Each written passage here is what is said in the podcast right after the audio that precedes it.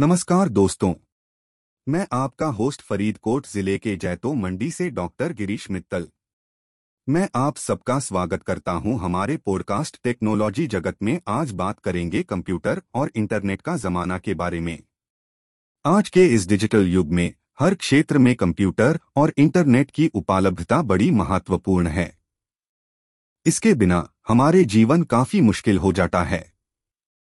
पहले के युग में, हम लोग अपनी तकनीक को संभालने के लिए कागज़ और पेन का सहारा लेते थे, लेकिन आज का जमाना बदल गया है।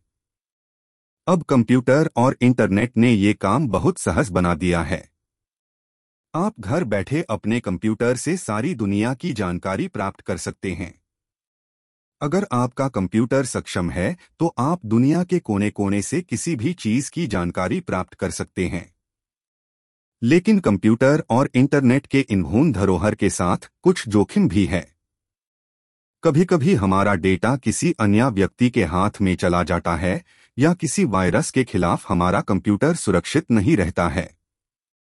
इंटरनेट के इन्होनकरण हम लोगों की प्राइवेसी और सुरक्षा का खतरा भी बना रहता है। इसके बावजूद, आज के युग में कंप्यूटर और इंटरनेट के बिना हमारे जीवन बहुत मुश्किल हो जाता है।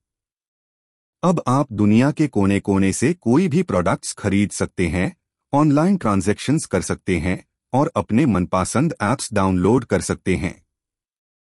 लेकिन सबसे महत्वपूर्ण बात तो ये है कि कंप्यूटर और इंटरनेट के माध्यम से आप अपने रिश्तेदारन से माइक्रोन से और दुनिया के लोगों से संपर्क में